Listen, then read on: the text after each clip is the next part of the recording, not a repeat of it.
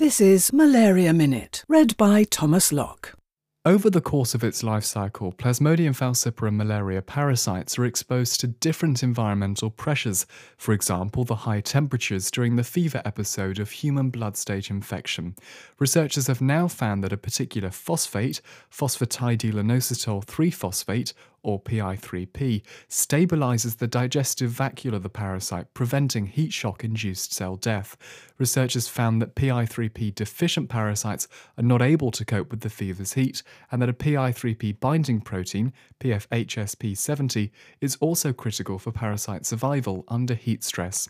And the results are in from a phase 1A clinical trial of the adjuvanted malaria vaccine BKSE36. The trial involved 26 malaria naive adults and found that the vaccine is safe, well tolerated, and when given in two doses 21 days apart, offers great protection. Malaria Minute